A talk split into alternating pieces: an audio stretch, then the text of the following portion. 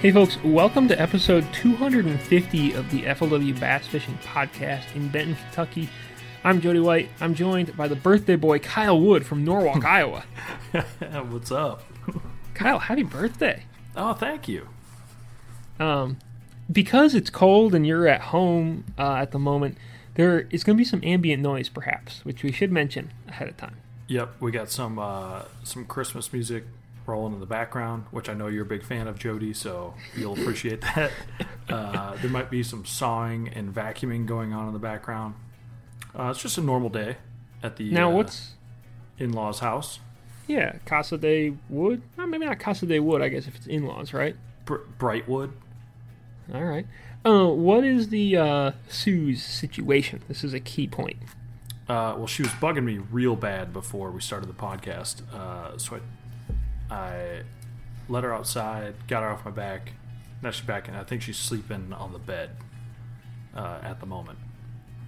All right, nice. Well, She's peaceful, but definitely n- not out of the question that at some point she will be over here bugging me to go outside or to. She's really just bored because we've done like a decent amount of fer- pheasant hunting and waterfowl hunting, so she's been pretty active, uh, which is bad because that means she's really in shape now. So uh, when she just lays around, she gets like super ill tempered about it. huh? I She would likes- not have thought she that. likes being out doing stuff and now i think she just has the standard that, that that's what happens every day so i think that's part of what the annoying uh, annoyance to me was earlier uh, was her being like hey so we're gonna like run somewhere today do i get to chase a feathered thing what's going on I would think she'd be like, "All right, this is great. I get to relax for a little while." oh no there's there's zero relaxing. relaxing no she's got months to do that Well, fair enough. Um, let's see. We have, I expect, a pretty good off-season style show this week. Um, Kyle, you're going to talk with Josh Weaver uh, for our interview portion, which should be excellent. Of course, he's coming off literally the first time he's made the cup as a pro, which is kind of exciting stuff. Mm-hmm. Um, despite the cup no longer existing. right And uh, then we'll talk about other stuff. We got some BFL news slash just registration y kind of stuff to plug, uh, some high school fishing news, some TBF news, and uh, then I guess we're going to talk about fishing because that's what we always do. yeah But there's not like a lot of like really actual big news going on of late, which is I guess a nice change, but also like, come on, fishing, let's give me some news, right? Yeah, I figure, you know, another probably in. I mean, I guess I don't know. Like 2020 is just around the corner, so you'd think we'd. Uh, but we got all the schedules out. We got. I guess we need a pro circuit field list. That's kind of our next big thing, right?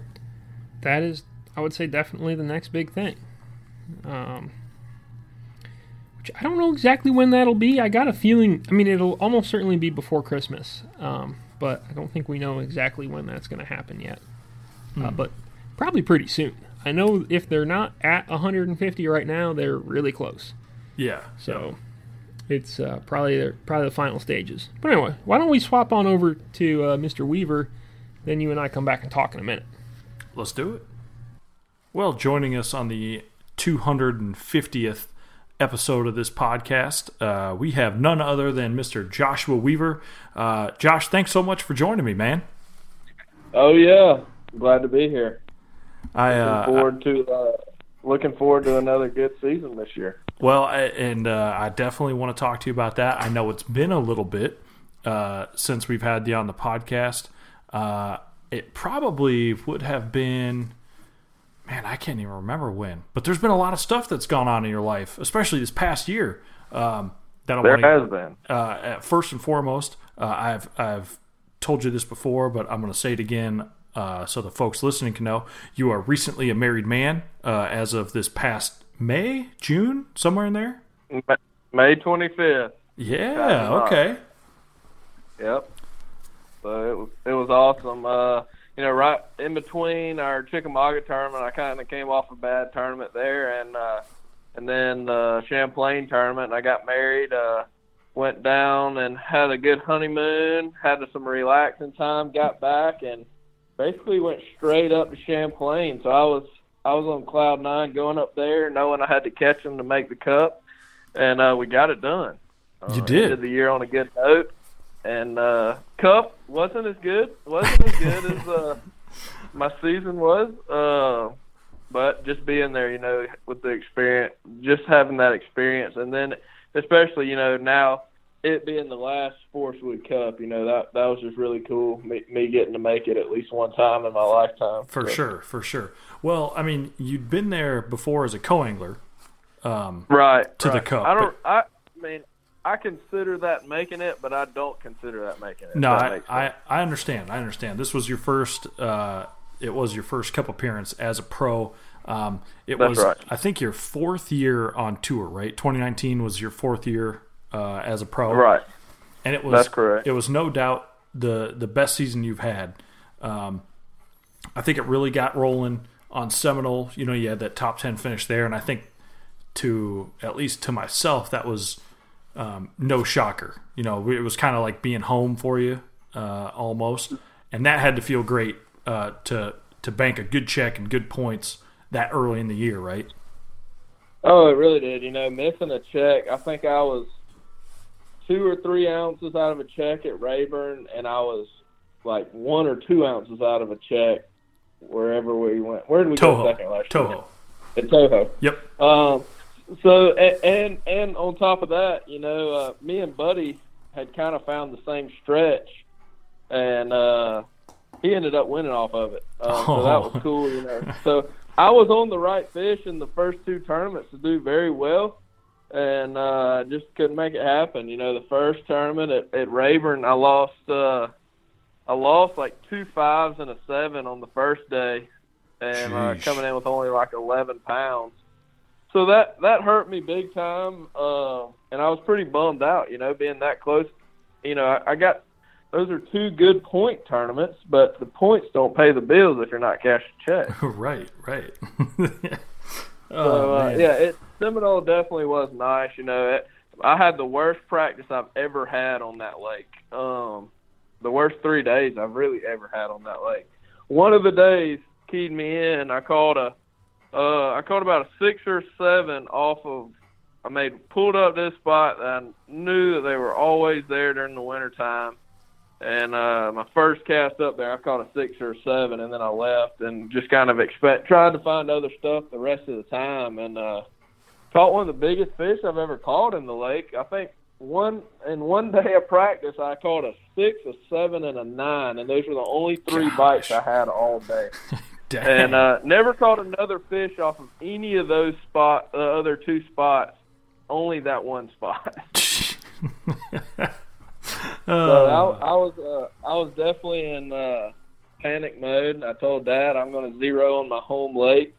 Uh, I was I was nervous going into that first day, and then at about 11 o'clock, pulled up and caught 15 pounds and five casts, and I was like, okay, we can we're live we live to day two. Yep, yep. And then obviously that day two was that magical first like seven casts of the morning. So hmm Yeah, you had like 21 or something like that. Yeah, I mean it was just insane. So it was uh it was definitely a fun tournament. That's for sure. It was I'll tell you what, you know, oh you know, being good friends with the McMillans, you know, they always tell me how nerve wracking it is to have a tournament basically on your home lake. Which they're them and Okeechobee, they live on the lake. Me and Seminole, I've just grown up going there, you know, 15, 10, 15, 20 times a year. Right. So I consider that my home lake. And uh, man, it you know, you just want to perform at your top level because everybody expects you to. Yeah. If you don't catch them there, then you're everybody's like, "What the heck?" You know, he must not know the lake very good. So I, I kind of wanted to uh, prove to everybody that I could compete at the highest level on my home lake. You know, so that that was pretty cool. Well, and uh, yeah, obviously you got ninth there. You go to Grand, which was super tough, but you scratch out a check. Um, you go to Cherokee, you get another check, almost make a top thirty cut.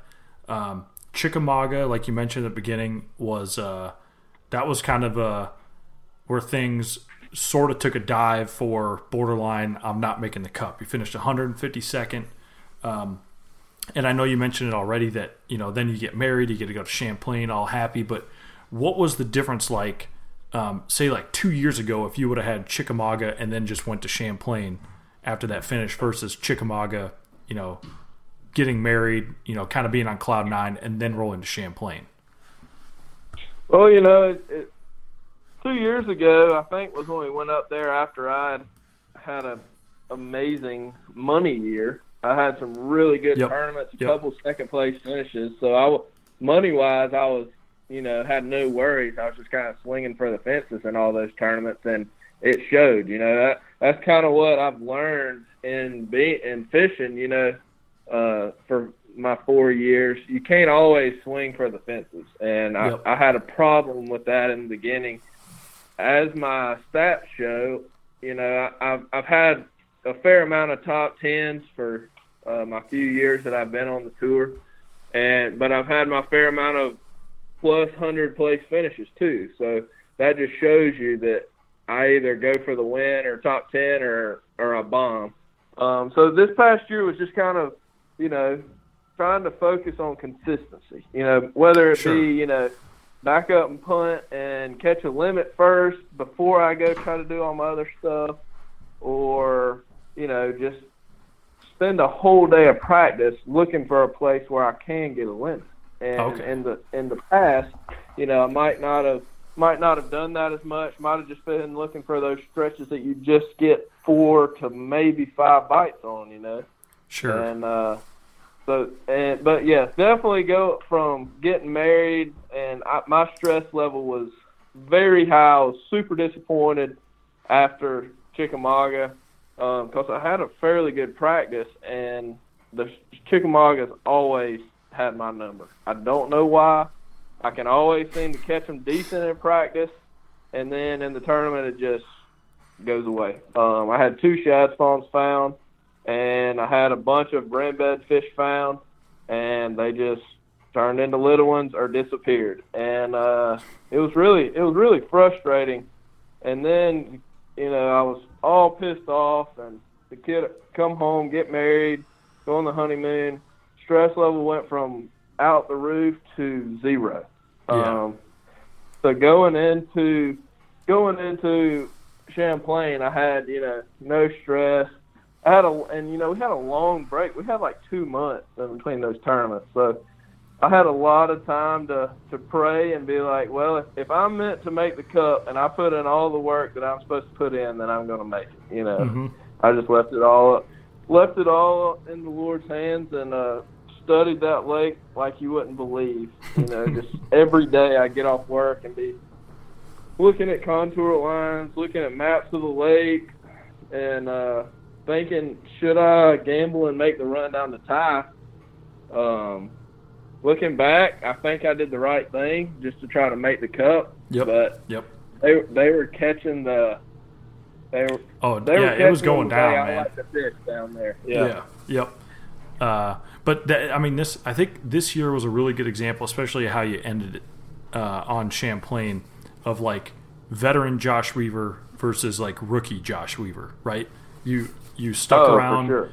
um, the north end where there's plenty of good fish to be caught, right? Obviously, you made a day three cut, um, but yeah, had you been tempted to go down there too, um, it, you know, guys were catching them really good down there, but also I think a lot of guys kind of um, cannibalized themselves. Other than the handful of guys we saw stand strong, you know, going into the final Right. days. Um, so that could have went either way for you, but I think you played it really, really well. You got a check. You got really good points. You finished 32nd overall. Um, that was just a really, really, really, really um, good veteran move, I think, from from your end. Right. Yeah, and it and it literally took everything in me not to go down there because you know you, you talk to people and they're like, oh, cracking them on a chatterbait or a swim jig or swim bait. And I'm just like, Gosh, oh, dang. y'all are killing me. I'm up here with a spinning rod in my hand. Yeah. Uh, but no, I ended up catching them a way that was super fun up up the lake. You know, I uh, I found them on top water in one little area, and man, it was so much fun. Those big smallmouth coming up. Dude, that's And cool. I just wish I could have got all the ones that came up and blowed up on it in the boat. I would have been uh, definitely making the day four cut. Um, but just happy to happy to happy to get out there with a good check and make the cut. So I was I was ecstatic. Uh, my dad came up there and uh, practiced with me, and then uh, was there was standing on the dock when I came in after day two. You know I was I was kind of on.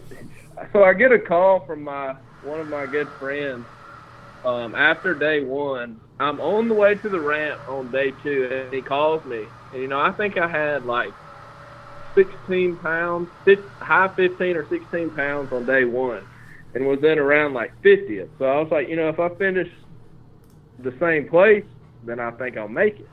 Mm-hmm. And he calls me like, hey, I did the math. You're not in. You got to do better today. And so that's not really the call you want to get on the way to the ramp in the morning. You're like, oh, do I, what do I, do I change tactics? What do I got to do tomorrow? Um, so when I came in on day two, you know, and the last kind of last 30 minutes on day two, I went to one of my largemouth areas on the north end, and uh, and I, I flipped up like a five and a half pound largemouth, and so that that fish solidified me making the cup. And dude, I was I, you probably heard me scream across the lake. I was yeah. so pumped. Oh yeah. And uh, and you know that my dad's an emotional person, so when I came up to the ramp, and he always holds his thumb up or down, like questioning me what did I got, and I held two thumbs up, and he just broke down crying right there because he knew that got me in the cup. So it was super cool him being up there and experience, us experiencing that together. So that was a lot of fun. Oh man, yeah that that's uh, that's some of those priceless memories that uh, you know that's what's cool about having folks that your support crew can when they can actually physically be there at an event with you to to experience those highs and lows that that you guys go through tournament by tournament is uh that's pretty that's pretty dang cool. Oh yeah, it, it was something that I will never forget. That's for sure. Now we don't have to really run down the cup a whole lot because, like you said, it wasn't uh, super great. But um, a just being there had to be super cool, and b um, going into an event that you know you're getting paid regardless, right? Like you're just you're getting ten grand regardless of how you do. Um, it's got to be a really really gratifying feeling for a tournament angler. Oh yeah, you know, I mean, I've never been besides my co-angler tournaments, never been in a tournament where you know you're going to get ten grand regardless whether you finish last, which I did, or you finish first. You know, you win three up wins three hundred thousand, but you know that that tournament was more for me was um I was going in to win. You don't go into the cup to first second. Oh yeah, hundred percent. I I had a very very good practice. It was, and what I've come to learn is when you have good practices, normally they don't turn into good tournaments. so I, I'm just going to start from whenever now. When I start getting bites, I'm just going to start going into the ramp and just be like, nope, not practicing today. Today's a good day. no, but I had I was throwing a topwater bait around, um, just shade trees and stuff, and man, it was I didn't have any hooks on it, and they were knocking the paint off of these baits. Dang. I actually had to call my dad and say, hey, when y'all fly out here bring a couple more of these. I only got one, and uh, so he brought me some more. And man, I, it just totally died when that cloudy weather came in. I think that oh, yeah. high sunny skies had them pushed up shallow um, around the shade bushes that were throwing shade over the edges of the bank. Mm-hmm. And whenever it disappeared, man, my fish disappeared totally. Um, I had the opportunity the first day to have a good bag, and then the second day I think I had six or seven pounds or something like that. Um, but then again, you know, I just didn't get them in the boat. They were just short striking it or or missing it, and it, it was really frustrating. You know, that was that was one of the tournaments that I really thought I was going to do really really well in, because um, it fitted my power fishing mm-hmm. ways that I like to do, and I was going for the win. You know, that was what, like you said, you know, you go for the win in that, you're getting paid regardless, so you don't have to find those places that you can just catch keepers on. And uh, and I, I committed to the, the shallow bite, and it just it bit me. You know, shallow shallow fish seem to be more inconsistent with when weather changes than deep fish, and yep. I didn't spend nearly enough time trying to find deep fish. Um, so I just committed all day, both days through the shallow bite, and you know, just it wasn't the right move for me. Um, it uh, it obviously was for some other people that I was around. so I, that just tells me that that I was around the right fish, you know, and uh, that just wasn't meant to be. And fine with me when it's my time. It's my time. I just got to keep putting in the effort. Well, you know, it's one of those things too, because like you're saying, you, you don't you don't go to a cup thinking, oh, let me try to get some points out of this, right? You're you're going in there trying to win, and for a lot of guys, regardless of you know whether it's a uh, like an FLW series event, whether it's a uh, you know now like a pro circuit event, when guys win, it tends to be doing what they're good at, right? You don't usually see someone. Uh, winning, saying like, "Oh yeah, this I'm really bad at this technique, but I won." You know that that doesn't right. really happen. So you know, it, it, you got a good point in going in trying to do something that you feel confident in because if you feel confident doing it, when you piece those when you put those pieces together, it's usually going to pan out really well. Uh, like you said, here was just conditions kind of changed. You put all your eggs in one basket, didn't work out, but at least you still got to experience uh, that cup. You still got paid. Um, and it was really you know I to end a year in a championship event is uh, solid all the way around. You know whether you uh, make the All American like in the Phoenix Bass Fishing League or you make the FLW Series Championship, uh, whatever it is, like you're doing some stuff if you make the championship for that circuit you're fishing.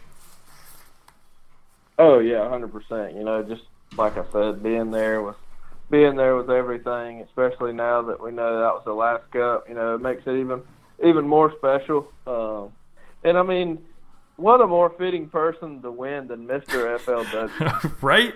Like, uh, know, that was awesome. That was all. You know, I'm not an emotional person at all, and but when he won, you know, it kind of got me choked up. Um, because I mean, he, if anybody deserves it, it's him. You oh, know, oh, without he's won literally everything he's fished except the cup. So yeah, now he's got that. Yep. No, that was a that was a pretty good, uh, um, fitting farewell. I guess at the time we didn't know it, but looking back on it, uh, yeah, that that definitely was uh, that was cool. Um, I guess uh, you know I mentioned pro circuit. We're we're in December now. You know it's it's not too long before that gets rocking and rolling next year. Um, and uh, I'll get to see your smiling face out there, right? Oh yeah, I'll be there. Heck yeah! Um, I'm looking forward to it. I I, I kind of want to ask uh, a little because, like I said, we're we're kind of late in the year. Most guys usually got their stuff locked up sponsor wise or you know whatever they're doing for next year. So a um, I think I saw. Did you post something the other day that you just got? You got your new boat for next year? I did. I picked up my new Ranger. Uh, again, you know, I, I've been with Ranger ever since the beginning. I've always I've I've been in a Ranger ever since I was like ten years old. My dad had Rangers before me, so I don't know any other boat besides a Ranger. Uh, except my aluminum boat. My aluminum boat is a Triton. Uh, oh, that okay. I got when I was 14, that I got when I was fourteen. uh, so I got my little my little river and pond boat. Um, I dig it. Yeah, I've always I've always been in a Ranger, and uh, so yeah, I picked up my picked up my Ranger the other day, and all day today been working on getting uh, working on the designs of my wrap for my boat and truck this year.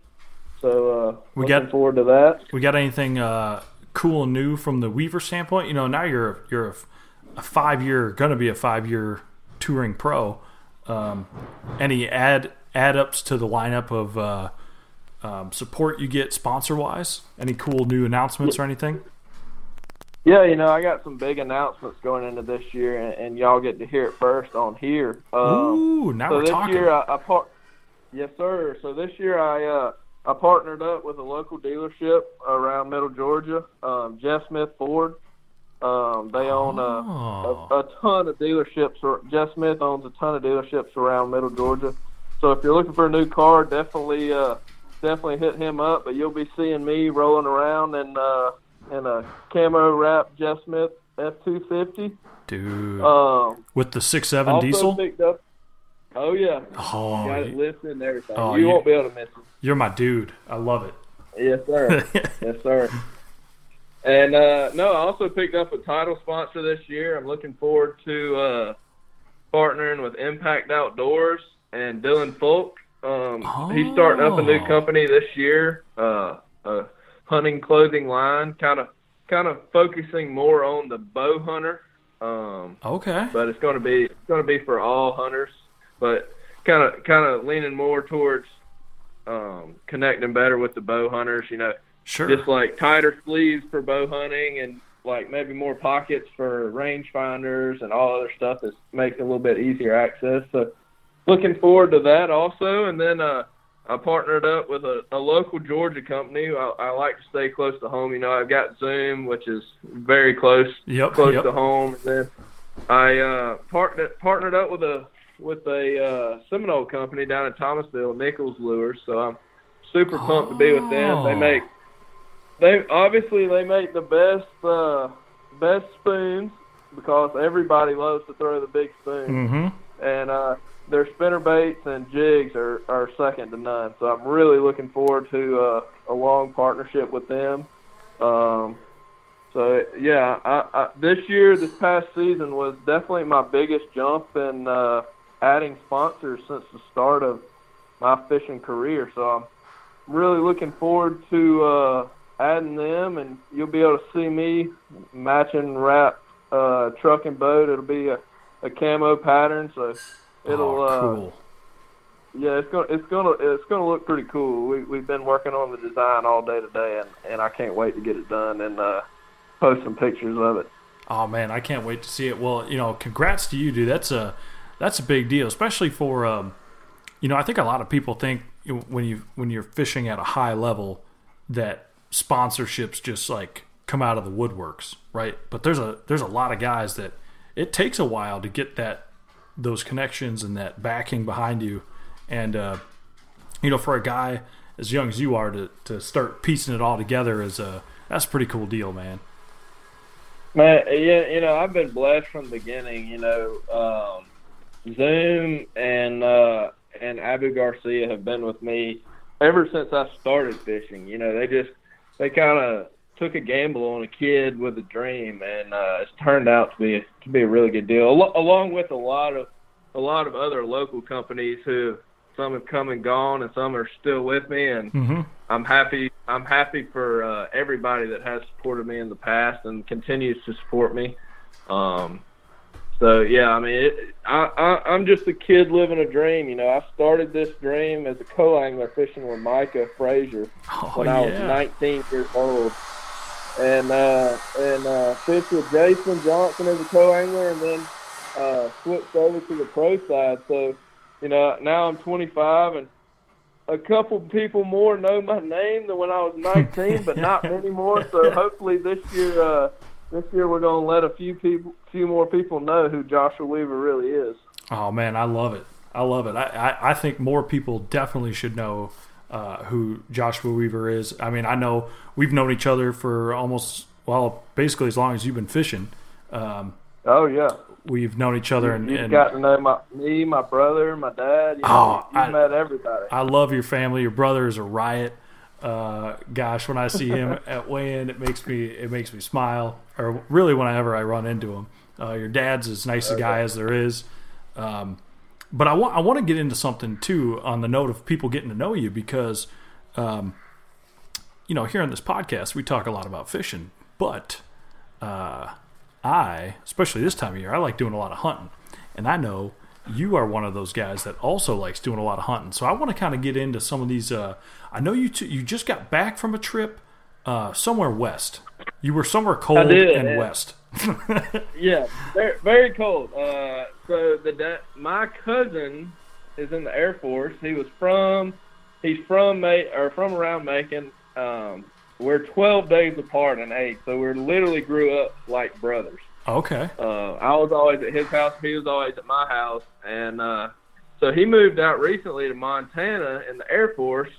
Um, he'd been out there the last hunting season. Was like, man, you got to try to get a tag next year and come out here, and we'll put you on a mule deer with all this, all this public land. And I was like, well, mule deer's on my bucket list, so I'm coming. So, uh, so I, I drew a tag, and uh, I I don't know if it was a good thing that I went out there or a bad thing uh, for my pocketbook because it was so addicting.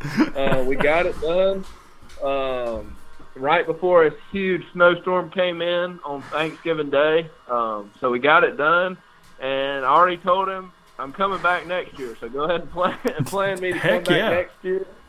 And and next year I'm coming back with an elk tag and a antelope tag. So be prepared for a few more days. Ooh. Uh, Yeah, you're uh, right. That I'm isn't really good for your pocketbook. Yeah. So, but the good, the good thing about that is, you know, it's all public land, so you don't have to pay an outfitter fee. You just have to pay for the tags. Yeah. So, yeah. you Yeah. know, you can go. You can go out there with, I think it's sixteen hundred dollars and kill three animals, not including travel, obviously, and lodging. Right. Right. I mean, you can't. You can't. You can't do that anywhere else. Um, No. No. And that that's a lot of meat too if you tag out on on all those. Oh yeah, I don't know how we're gonna get all the meat back. We'll, we'll figure that out when it. Yeah, you cross that bridge when you get there. Yeah, but my brother, you know, he I was sending him pictures and everything uh, while we were out there, and he was like, "I'm going with you next year. I'm coming out there." he was like, "But you know, we drove out there. Me and my wife and my dogs made the 30-hour drive to Montana. Gosh dang, Uh, man, that's a haul. Oh, it was a haul, but you know, it was some of the most beautiful country. You know, just driving through the Midwest. I love it out there. Me and my wife are talking. We could move out there. It's just so far to travel for fishing. Right, So, uh, right. yeah, it'd make getting to work a little harder for you. Yeah, just a little bit harder. It's like quadruple the work travel time. So, Yeah. uh, yeah, Daniel's like, I'm going next year, but I'm flying out there, and you can pick me up from the airport. hey, man, Yeah. whatever works. So, uh, Well, but you know- yeah, I, you know, I, I went, and I. The cool thing was, you know, I. I uh, I like to video my hunts. Little li- little do people know, I, I've got tons of footage of me videoing hunts. really, I had I no just- idea. Yeah, I kind of have kept them to myself um, for a while. I, I got into that about two or three years ago, and uh, so I got I got a, a good bit of footage um, from that hunt that I'm gonna I'm getting uh, Tanner Loins, the guy who traveled Oh, around yeah. with John Hunter this, this whole year, and uh, Dude, Tanner does some John- super good work. Yeah, so, so I'm sending all my, my videos that I've got together to him and uh, to get him to edit me up a little video to put on my YouTube channel. So Oh, hopefully cool. more of that. Hopefully more of that'll be coming. Uh, well, not hopefully. More of more of YouTube channel stuff will be coming this year from Joshua Weaver Fishing. Nice. Um, so, so, so look me up on YouTube. Uh, I'll definitely. I'm, I'm going to start doing uh, pre and post tournament interviews. Um, just talking about what I might be thinking about doing for the lake and what I did at the lake after the tournament. So, okay. looking forward to doing that. Just kind of building my socials a little bit and uh, getting people, letting people know me a little bit more on a personal level on how I approach a lake. You know that I may or may not have been to in the past. So uh, looking forward to just doing more videos. You know, I feel like this day and age, you know, the YouTube and videos is is way better than just posting a picture. So I'm, I'm really looking forward to trying to trying to learn that whole side of side of the business this year. Dude, it is uh it is really interesting how big that has has how big of a deal it's really become in the last couple of years because like man, I remember when like GoPro videos of guys fishing were kind of starting to come out, you know, you'd see some here and there. And uh you're like, yeah, I mean, okay, cool. This guy's catching some fish, and then like the production value's just been stepping up and stepping up, and uh, dude, it's it's kind of addicting. Like you can definitely get down a wormhole on YouTube of just like, you know, outdoor stuff, and uh, but people love it. You look at the view counts on it, like that's the day and age we're at, you know. So it's Oh yeah, good idea my- to jump on. wife- Oh yeah, and you know my wife, she hates and loves YouTube because she'll be watching her shows and I'll be over there on my computer, you know, watching hunting videos or fishing videos, whether it's learning, trying to learn something about a local on a lake, or it's uh, or I, I've got hooked on hooked on the new series um around here, Seek One Productions. It's these guys that Dude, Deer they do some super cool stuff. Yeah. Oh man, their videos are unbelievable, and I, I've like I'm hooked on them. I've uh, I've watched every one of their videos. I think ten times, especially the ones where they where they kill freaking giants in downtown Atlanta. So that's uh that's kind of the reason that I'm like, well, maybe I need to start posting some of my videos that I take. I've got three or four years of videos that I've just been videoing deer, you know, because I worked I worked on uh on a bunch of land for six years. That's all I did was basically was was the land manager. And Okay. uh so during hunting season for those six years that I worked there, from the time I was 18 till this past January, I was in the woods four or five, six days a week. Especially during the rut, it was more like seven days a week. and uh, m- my family and my wife can attest to how much I deer hunt. Um, and my friends, they I kind of just go non-existent during deer hunting, um, during deer season. So, uh, yeah, I love. I'm a deer hunting addict. I love everything about it. Um, I've had some good success with deer hunting, and it just makes me want more and more and more. Um, I'd say my biggest claim to fame in deer hunting isn't any deer that I've killed, though. It's one that I, when I came to work at this place, we started feeding protein feed and uh, started planting a lot more like peanuts, soybeans, and corn. And we actually grew a 174 inch eight pointer. Dang. And while I was at the Costa Championship at Kentucky Lake, when was that, two or three years ago? Pro- uh, two years ago, I think. My old boss shot him.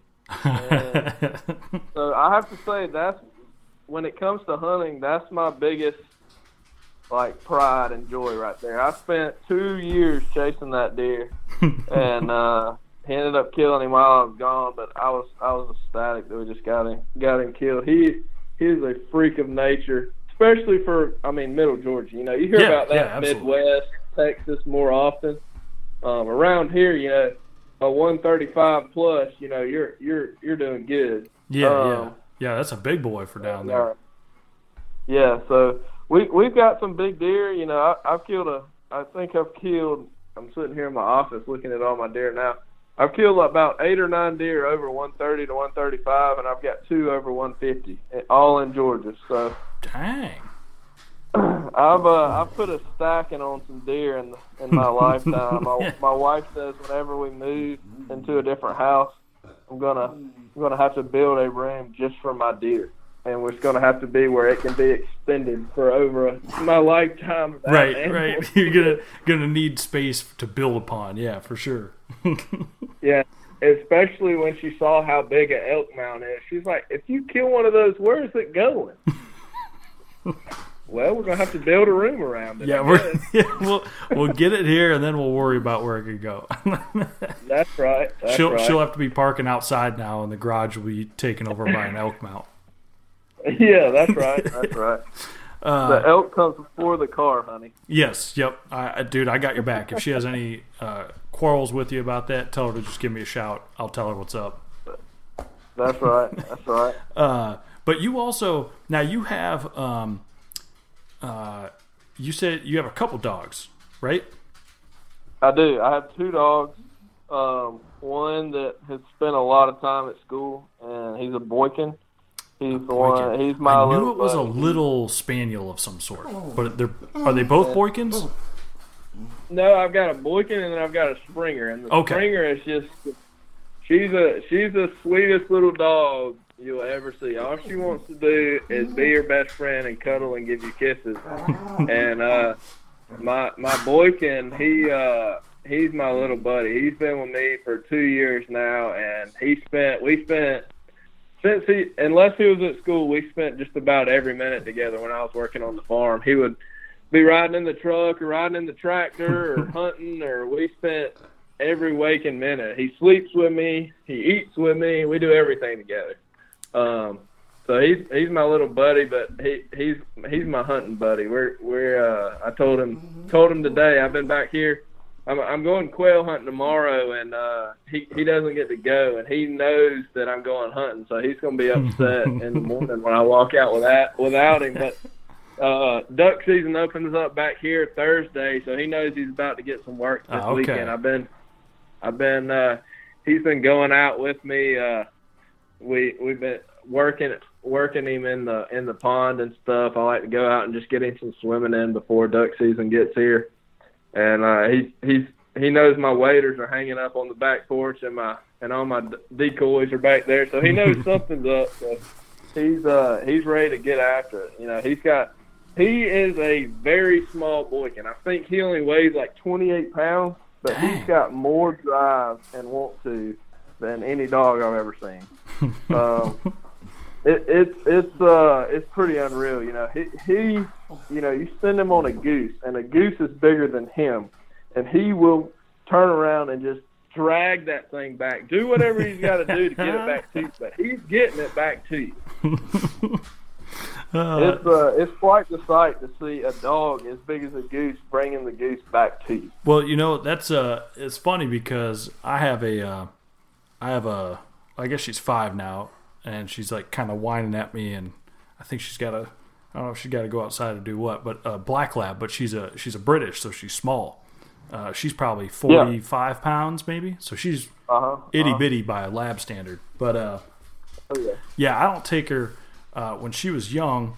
Um, I trained her myself, just like you said. Like from the day I brought her home, like she was my shadow. We I go somewhere, she's with me, um, and but yeah, she she got bopped a couple times by uh, a couple of geese that were wounded, and uh, Oh, she was real young.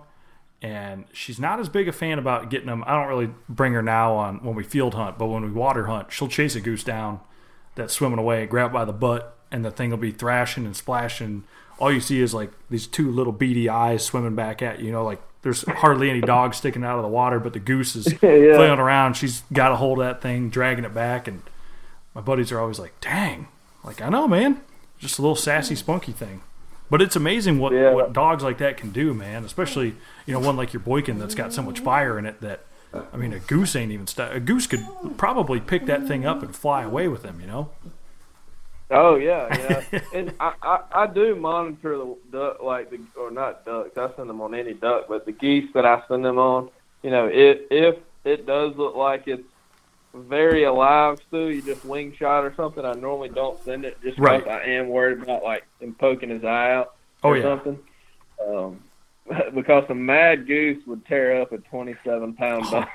dude 100% my my old uh my old yellow that i had um a couple years ago we were hunting a frozen pond it was probably end of december early january and uh we shot this goose it landed out it was like a probably a 10 acre pond. It landed like far side of the pond so i sent him on a blind.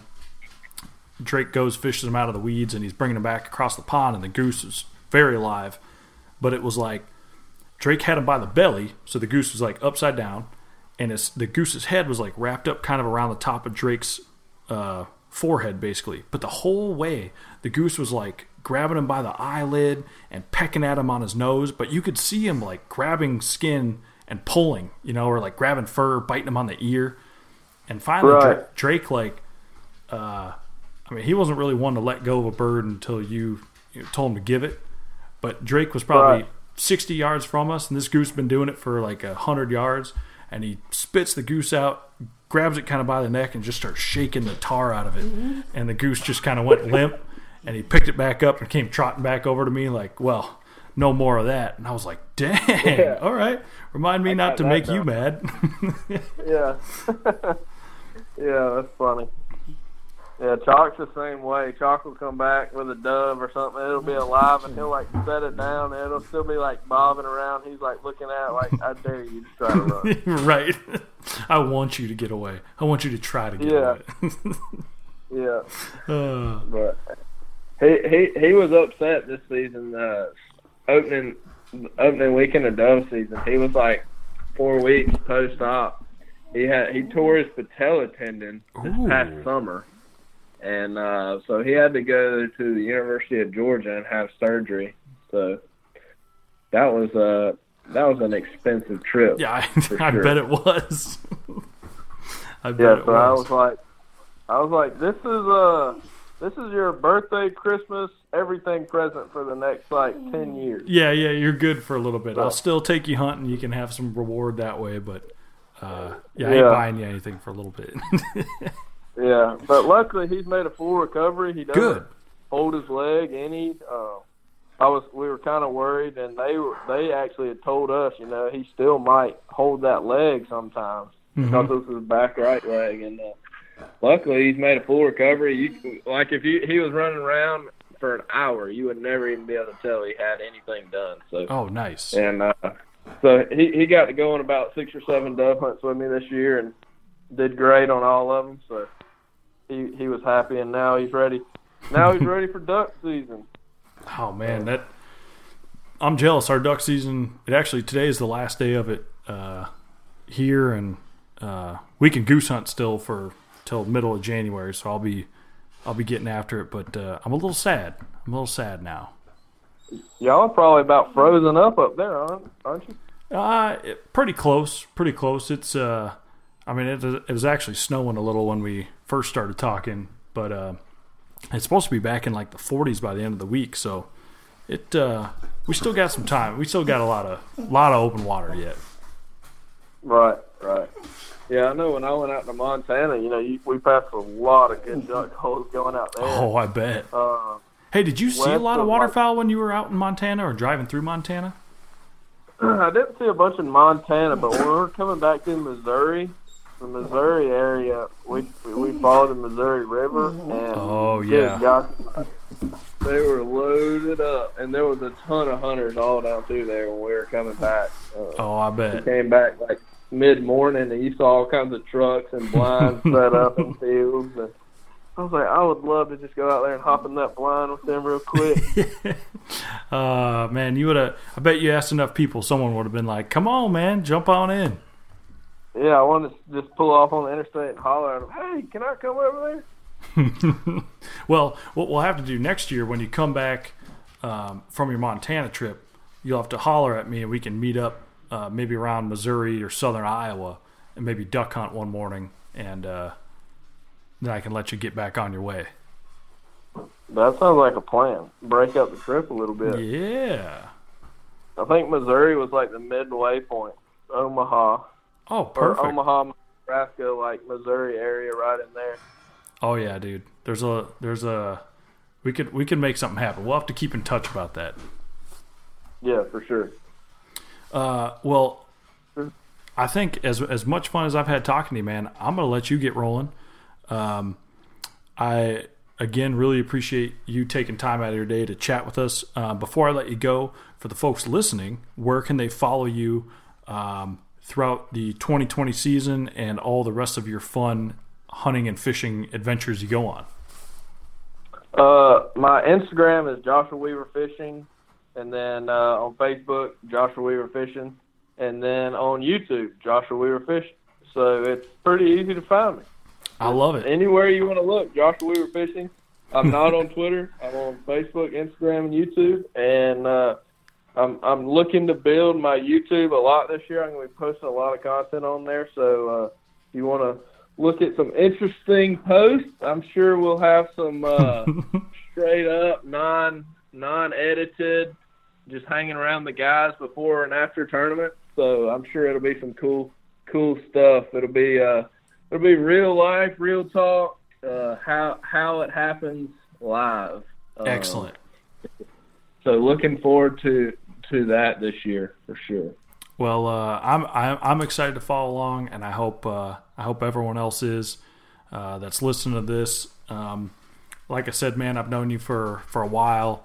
Uh, you're a super cool dude, and um, I'm stoked to see what the future holds for you. It sounds like it's uh, things are going pretty well, and I hope they just keep climbing from here. So, uh, with that, I'm gonna let you roll. Again, thank you very much, and uh, until next time, man. We'll uh, we'll see you in just right. a month or so here. Yes, sir. We'll see you in Texas. I appreciate it, Kyle. Thanks for the call. So, Kyle, the first thing we need to mention is that BFL registration is now open. So, if you want to fish the Phoenix Bass Fishing League, and you want to like really make sure you get in, this is the week to sign up. Um, Mm-hmm.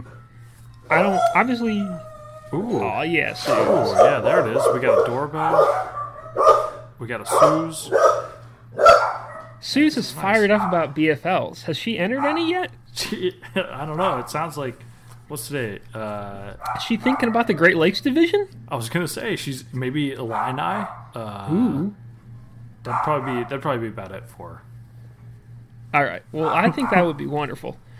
Um, but anyhow, so we've got. Let's see. All right, Suze, that was great. I love you.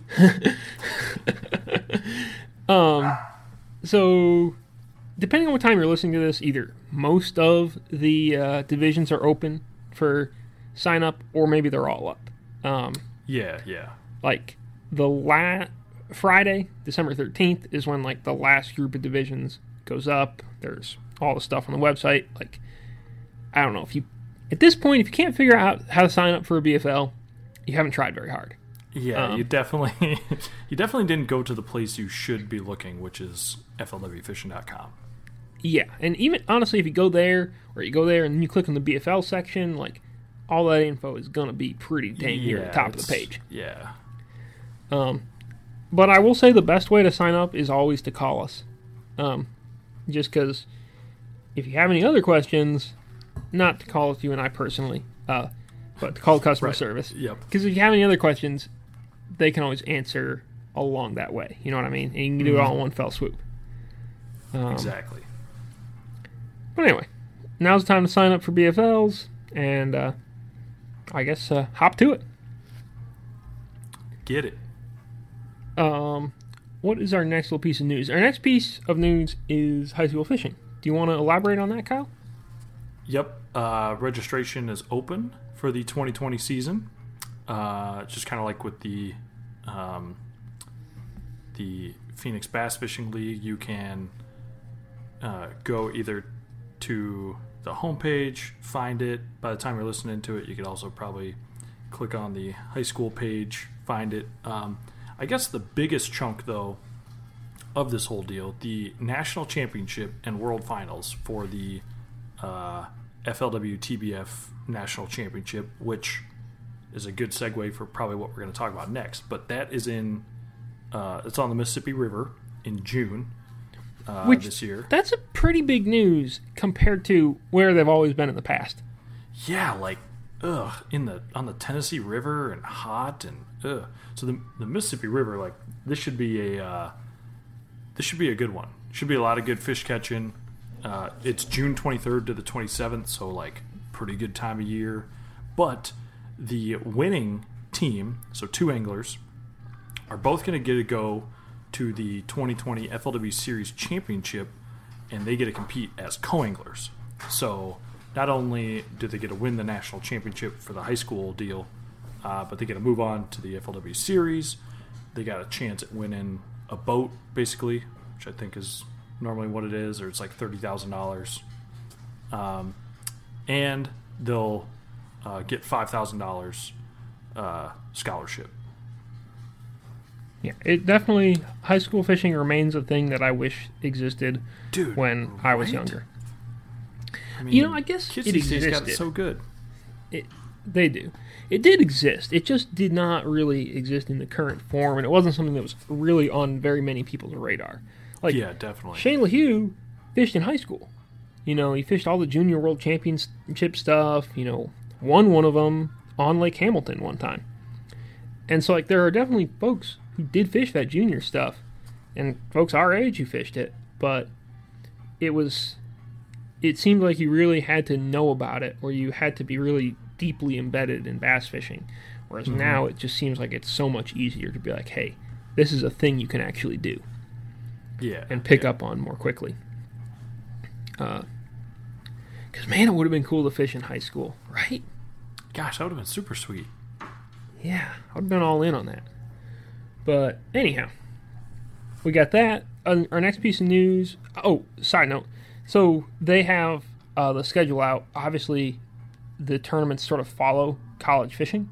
So, Yep. you can basically, I mean, you can see what the schedule is. It's basically all the same as college fishing stuff, um, or very similar. Anyhow, I think there might be like one or two times where it's not dead on, but most of the time it is. Yeah. Um, and then uh, let's see.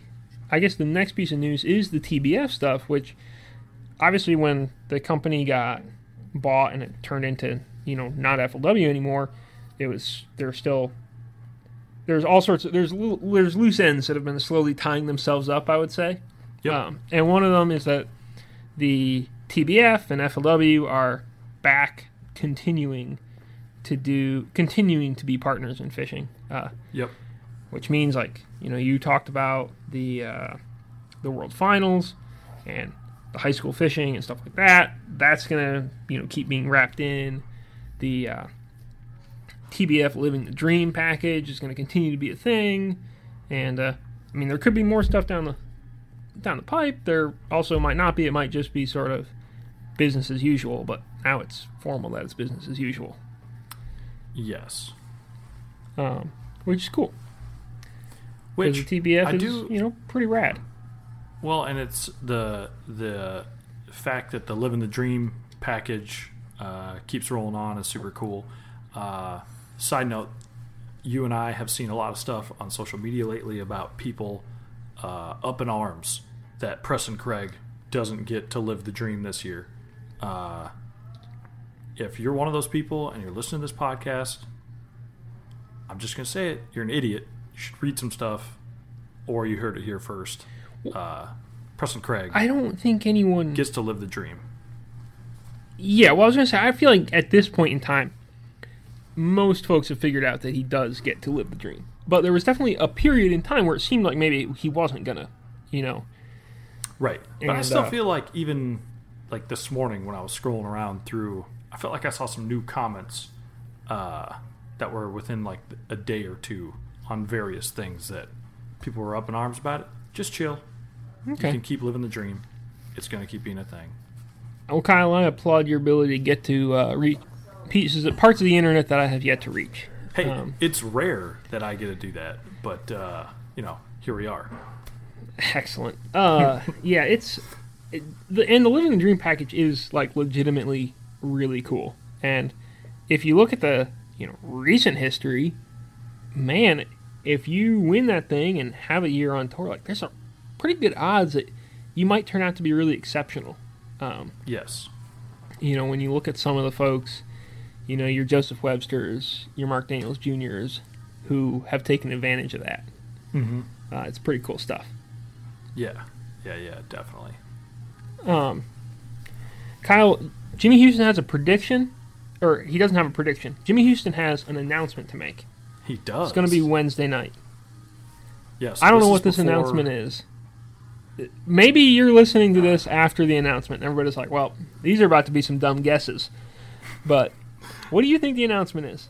What's your What's your prediction? I, I feel like I feel like Jimmy is going to uh, maybe step away from professional fishing, but keep doing his. I know he's like been trying to do a lot of things on the YouTubes. He's obviously been a TV star forever. Um, he sells a lot of pecans, so I think he's gonna step away from tournament fishing uh, at a high level and go on to just managing video things and such and pecans naturally. Okay. Well, that's, you're that's what I'm feeling like.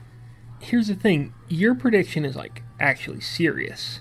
Um, Or now, again, it could be that he's going to invite a bunch of people down to his ranch, and we get to go fishing on his ponds, and uh, you maybe also get some free pecans. I don't know. That'd be cool too. I definitely am intrigued by the, you know, by the pecan situation. um. Oh man, this comment: Do you wear sunglasses in the house? You bet he does. You're darn tootin'. he he wears those things anytime there may be a camera within hundred miles. Jimmy's got his shades on. Oh yeah, he's looking fly. Um, I don't know. I think that uh, I think that Jimmy is going to cut his hair, dye his hair. Oh gosh, wouldn't that be something? There's no way. That's his He brand. should. Here's There's the no thing. way. He would have to schedule. He would have to do that announcement on April first. You can't do that any other day. Um, I think Jimmy is going to announce that he's going to, whatever he's fishing. I think he's going to attempt to only weigh in smallmouth all next year Whoa, in honor of you and I. dude. I first of all, the fact that Jimmy would do that for us For us, right? I mean, that'd be big. uh, that would mean the world to me. Uh, and dude, that would be actually really impressive if he did it on some of the lakes. Yeah, like if he's got a derby on Pickwick next year, he's weighing in smallmouth. If he's got a derby on Okeechobee, he's just he's going to either weigh in smallmouth or he's going to blank. Just zero. Yeah, you know, it's just it is what it is. Every time he catches a largemouth, a spot, he can weigh in mean mouths. We'll allow- we'll allow that. yep, yep. I'll But- give him that. Largemouth spots, he just chuck, pitches them right back over. Don't even doesn't even need them. Um, I think that's what it is. I think he's going to go all in on Brown. okay. Man, I hope that's true. Uh, but gosh, I tell you what, he has now announced this announcement like at least three times, which is pretty high level announcing skills. Uh, so maybe this announcement won't be the announcement. Maybe it'll be an announcement about a, a tertiary or secondary announcement. You know what I mean? Yeah, yeah, yeah. An All right, announcement folks. for Thanks for tuning in. I want to, to make an have another announcement Yeah. coming. um, what it could be is like one of those uh, real sneaky announcements where, like, I think one of the Lane brothers announced like they were changing rain gear sponsors, and I was like, you cannot in this climate, you cannot do that. No, That's not. you cannot. just don't don't mess with us like this. Um. Anyhow, Kyle, shall we talk about fishing or Uh, something? Yes, yes. Because yes, we're out of news now. Yep. Sorry, folks. If you're waiting to stick around for some hot, you know, hot gossip, we're we're done now. That's that's about all we it. got. But yeah, Um, we should. Uh, well, because I know you and Kurt went fishing, uh, and if I'm just basing what I saw on your Instagram story, uh, there were fish caught. uh, there were a a large number of fish caught. Um, Kurt thinks we had a 95 fish day. I think it was probably more like I don't know 40 plus or whatever. I mean, we caught a lot of fish. Um, a lot of little ones, but like a lot of fish. Um, really uh, getting in the MLF swing of things. Sure, sure. Um, which I'm pretty sure they allow umbrella rigs, right? um, Maybe you know, not. Actually, I have no idea. Uh, They they don't. They should though. we should bring umbrella rigs back. Uh, but yeah, we went up to Lake of Egypt. It's like a, it's a hot lake, so it's I've the water there was like 50, 52, uh, maybe high 40s in some places. You know, it's not as it's in Illinois, but it's not as cold as the water's not as cold as it is on Kentucky Lake or as cold as it is on some other places. Um, Okay. and uh, the first place I went to in the morning, I caught, I think our biggest fish of the day. You know, like a four pounder or whatever on an umbrella rig. And then like the next place we stopped, we caught like two more. And then the place we stopped after that, we Kurt caught it double, and we we just caught fish all day long. It was beautiful. Um, So, was that your? Have you fished hot lakes before like that? uh, I've fished Lake of Egypt like, I think this is probably either the fourth or fifth time now. Oh, okay. Um, and then I fished. Uh, let's see. I fished Norman a fair amount in the wintertime. Um, and it's kind of a hot lake, kind of not. You know what I mean? It's got the hot yeah. holes. It's got some segments of the lake that are warmer than others, but it's also a big enough lake that, and the part of the country it's located in, you know, like the water hardly gets below 40 there anyhow. You know, like you can Mm-hmm. probably find 45 degree water about wherever you want in North Carolina that time, almost no matter what. Yeah. Um, I'm trying to think if I've fished any other. I fished. uh, I fished a couple places in Minnesota that were hot, but that's it. I think. Sure, sure. Yeah, you used to like the there was the hot pond up on Pokegama. Um, and there's Oh, that's about the only one I know of in Minnesota. But Yeah, well, there's know- the river too. Um, Yeah, yeah, yeah, yeah. Like pool two. um, yeah, like way up the Miss. It, it is the Mississippi, I think, right? Yeah, right. Or in the like cities there. Monticello, Monticello, whatever you call it. Oh yeah, and then even up farther. Yeah, yeah. That's where there's. It's just like the Mississippi. But yeah, yeah. That stretch stays open. Um, and then, but I, I, I've always, I felt like I've always known Illinois and then like Kansas, Nebraska as being states that have a lot of these hot pond lakes or hot Yeah. lakes you can go to because the uh, power plants that they're supplying water for to cool. Yep, Uh, and like but I've, I've never lot got a of- chance to fish them. first of all, there's almost certainly some not that far away from you in Iowa. I feel like. Probably Um, not. I should really do some research. Yeah, uh, I guess just look for a power plant. Maybe I don't. I don't really know how it works. um, but I would say generally they're a pretty good opportunity, especially in the winter. Um, and I mean, you can fish like you can fish Lake Egypt in the summertime. It's a pretty good lake. Um, I think it's getting a lot more pressure in recent years than it has, you know, let's say maybe five or ten years ago when it made sense to drive to Kentucky Lake. Oh, Um, but uh, you know, we love you, Kentucky Lake. Please come back. uh, actually, we might talk about Kentucky Lake in just a second. Um, but that's cool. like, it's cool. It's a it's a neat lake because it's got docks that you're not allowed to cast within ten feet of. Um, Interesting. Yeah, it's like a private. Le- it's semi-private, basically. I think it's like, oh, I don't know. It's not.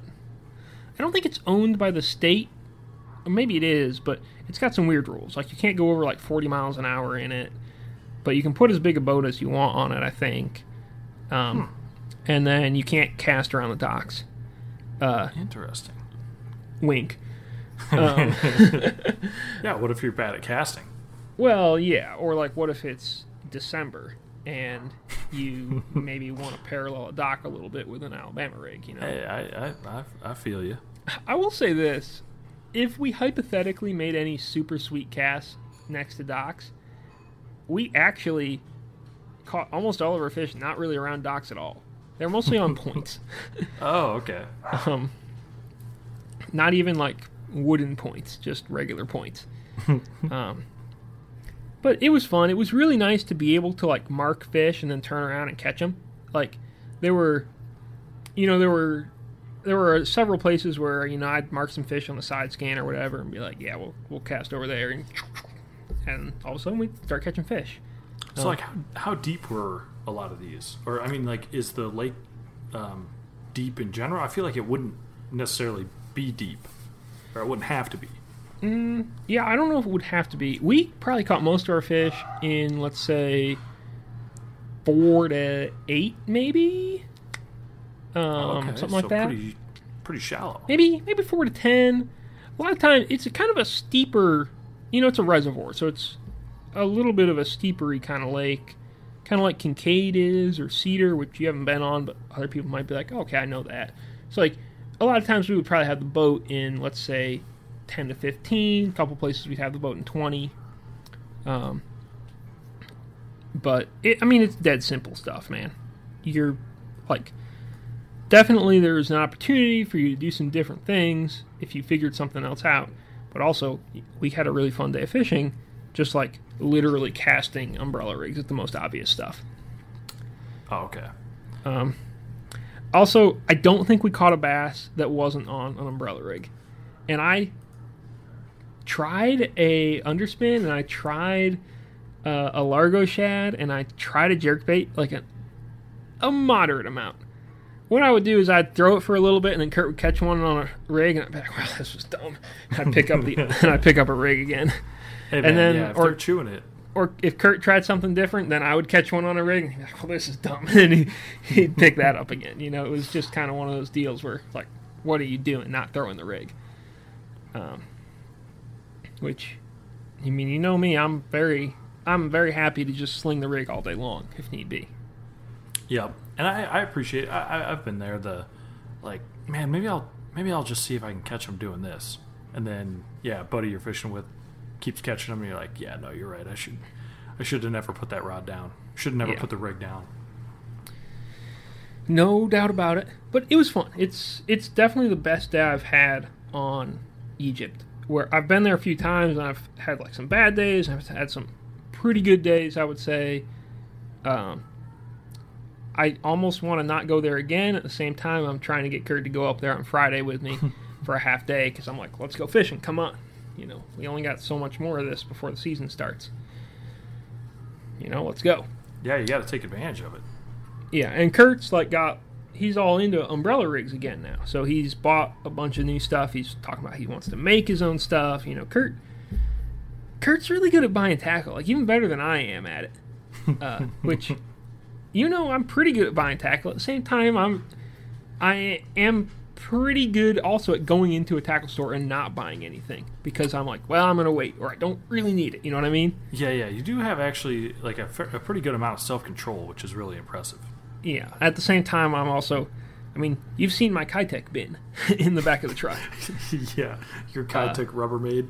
Yes, it's glorious, um, but also a problem. hey, but there's nothing wrong with that. Speaking of which, I got to buy some more Keitechs. Um, I'm running low on a variety of 3.3 inch sizes, and also I want to get some more of the 6.8s to uh, throw next summer on Champlain. Ooh, okay. Also, we should talk about the Largo Shad a little bit because I have finally thrown it now, and I've purchased them, had them in my hands. Sure. I think they need a middle size. Oh yeah, because right now I, it's the it's the three inch and the four inch. Yeah, I think they need a three point five because that yeah. three inch, I think is it almost feels a little smaller to me than the three. I mean, obviously it feels a little smaller. It's 0.3 inches smaller than the three point three. You know what I mean? It just yeah, it, it feels not like exactly what I want, and to me, I can't imagine. I mean, putting four, putting five of the four inch ones on a rig feels like a lot. Well, and the the four inch even like because they're they're like shad bodied swim baits or, or thicker bodied swim baits. Uh, yeah, they're a little deeper than. Yeah, they have more bulk. Like even though it's four inches, it's a bulkier swim bait. Yeah, it's definitely a.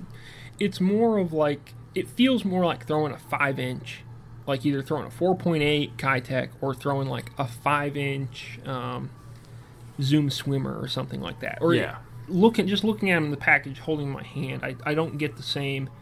Here's a four inch Keitech kind of mm-hmm. morsel vibe. Yeah, and um, then the three inch, uh, I kind of get what you're saying. It's it's like throwing a it's like throwing a two eight. Uh, yeah, but I mean, it's definitely bigger like, than wow, a two eight. It definitely, it is. Obviously, it uh, it feels. But that's the that's the stark difference that I kind of get looking at it. It's like a yeah it's you're like okay whatever it's a three inch versus four inch it it appears different when you have it in your hand now they both catch fish but you're right they're especially I, I would feel like in this time of year uh, like I noticed it in the fall throwing it for swim baits or throwing it for smallmouths uh, like you throw that four inch and sometimes they're not getting it that good or you feel them bumping it and then you go to the three and you'll definitely catch fish but at the same time I feel like it's maybe like also a little too sneaky subtle which I don't know if that's really a bad thing, but you know, I got to downsize my head like a lot. Um, although that's where those uh, um, swim bait heads. Well, you, you, that uh, with are going to come. Yeah, those. Uh, what do they call? I forget the name of those Scottsboro head. Um, I I should like just go back through our texts or, or something like that to figure it out because uh, the Recon is their non-finesse head. Yeah, um, is it the? It's not the Hellfire, is it? Is that no, it is. That's it. Is is that it? Yeah, I, okay. I think that's exactly it. Yeah. Uh, and yes, I is. used that's what I put the three inch on, and actually the three inch goes on that really well. Yeah, um, yeah, yeah. I think yeah. it was it was a very nice. You know, when I threw the three inch a little this weekend, it was a really nice size uh, for that. But you know, it's still I don't know. Trying to figure out exactly what swim bait head to put on every swim bait at any point in time is just never ending. Like I yeah. I joked earlier this year, I want an advent calendar and every single day it has a new swim bait head for me to try. because I've my swim bait head box is I probably have more weight in that box than any other single box except maybe my actual weight box just because and Oh, that's yeah. only and that's only because it has a bunch of like one and a half ounce punch weights that i use once a decade um, right. the you know that swim bait head box like it's just got a pile of stuff Yeah, and, and Um, I feel like on on the note of trying swim bait heads, like there there really isn't any other um like piece of would you I guess it'd be terminal tackle, right? Like that's what you'd classify a swim bait head under. yeah Uh, you know, I don't I don't look at jigs, even though there's tons of jigs on the market, and be like, ooh, I should try this jig. I kind of just, you know, you get like your football jigs you want to try. You got your flipping jigs, maybe some like arky style jigs for skipping and fishing, kind of wherever. Um, but I don't venture out too much. But a swim bait head, like if I'm scrolling around on Tackle Warehouse, almost every time I stop on a swim bait head, I'm like, ooh, I bet I could throw this swim bait on this head in this situation and it would be really good. You know, even though I already have an abundance of swim bait heads, it just seems Yeah. like I'm constantly finding something that I'm like, maybe I'll just get a pack of these and see what happens. No, that's a good point. Um, and that's one thing I struggle with too because I don't. I like to try a pack, but I also feel a little helpless when I just have like one or two of a certain I swim do- bait head. yes, yes, because then I I'm feel the like, well, I way. can't put them on an A rig, and if I lose it, then it's this. You know, it just seems Mm-hmm. like it, it's like you want it. If you're gonna have swim bait heads, I want to have like ten of them. Um, Yep. And I don't buy 10 of them. I never do. I should. Well, maybe I should. There's a good argument to be made that I shouldn't, that I have plenty of swim bait heads. uh, Right, right. um, but yeah, it's a, it's a real never ending thing, um, which obviously I enjoy. Hey, which uh, speaking of swim bait heads, and you know we talked about this earlier, but that uh, Okashira screw head, the Megabass one with the prop, Oh, yeah. uh, we have you and I both want to buy them, yet have not bought them. Yes. Uh, Kurt but- is buying some. Well, he has some in his tackle warehouse cart, which I assume will translate to a buy. yeah, I would I would imagine so. Uh, but like that thing looks super cool. Yeah. I am definitely 100% buying some when I next, you know, in preparation for me next being in or around fish that might eat that, whether it's a Champlain situation or like Smith Lake. Like, at some point in, you know, when I next, I'm like, I'm going to be throwing a swim bait in pretty clear water. I'm buying those things and I'm trying them. Yeah. Uh, Yeah. Or maybe I'll be like, hey, Matt Stefan, what if you send me some of these Dirty Jigs ones that they don't actually make? Uh, are there any of those kicking around? Uh, Because for a while they were going to make that Matt Stefan head, uh, and that was going to be like the feature of it. yes. um, But they don't, obviously. Uh, because basically they found out they were too expensive to make. Hmm. Uh, and too much of a pain. but pain. Megabass was like, we don't care. Meg- I mean, look, let's be real. Megabass has not found a bait too expensive to make, and we love No, them that's for it. true. That's true. Yeah, and we'll keep buying stuff too. But yeah, they're not going to be like, "Oh man, I don't know about this." You know, they just they let it rip. Oh, it makes it only $120 for a three pack of swim bait heads? Perfect. We'll do it. Yeah, let's see. I want Sign to. us up. There's a uh, so there's a greenfish tackle shin spin. Have you tried throwing that one? Ever? No, I don't have any um, bladed swim bait head. I guess would probably be the way to describe those, right? I suppose so. I would say maybe more of a propped swim bait head. Prop, prop. Yeah, I that's think probably it. blade really gives me an underspin underspin. Sure, sure. Yeah, no, no, prop. That's a good. Yeah, I have not.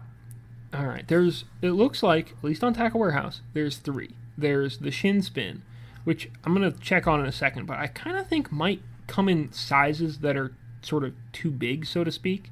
Yeah, it goes up to an ounce. Quarter, Yeah. three eighths, half, three quarter, and an ounce. Um, it's not saying what size hook they have. I got one of the shin spins that have the um. They have they he made some shin spin kami is what it was called, uh, where it basically had a uh, a skirt Oh. Um, well, like it was like a hair jig with a prop on it, and I've caught fish on that, uh, and then lost it on a stump on Kentucky Lake. Um, but it's a much bigger bait than like you don't put a three inch swim bait on that. It's too. It, w- it would have been too big, I think. oh, okay. So I don't know if that's the right scenario exactly. This other thing that I'm looking at is the uh, it's the Vike tungsten propeller ball jig head. Um, Ah, yes. and these are three ninety nine for a three pack. It looks like, um, but they only make them up to three sixteenths of an ounce, which is pr- pretty light. Um, it also doesn't say. light. It also doesn't say what the uh, what the w- hook size is. Oh, it's a number two. uh, You can get a three sixteenths ounce with a number one hook or with a one aught hook, which both of those would probably work just fine for like a 2.8.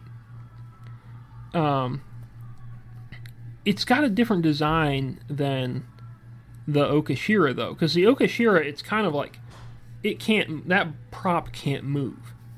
You know, it's kind Yeah, of like it yep. can move, but it can't move. The uh, which maybe doesn't make any sense. Um, that Vike one, it looks like it can slide up and down. So anyway, if people have a bunch of information on this and want to tell us about it, I'm all ears. Oh, hook us But up. Yeah, yeah. Generally, it looks like. First of all, it looks to me as though the Okashira should come in some. He- it looks like both of these should come in some heavier sizes, uh, like a quarter ounce or a three sixteenths. Now, or- maybe they don't Hmm. do well in heavier sizes. Maybe it doesn't perform as well. Well, maybe.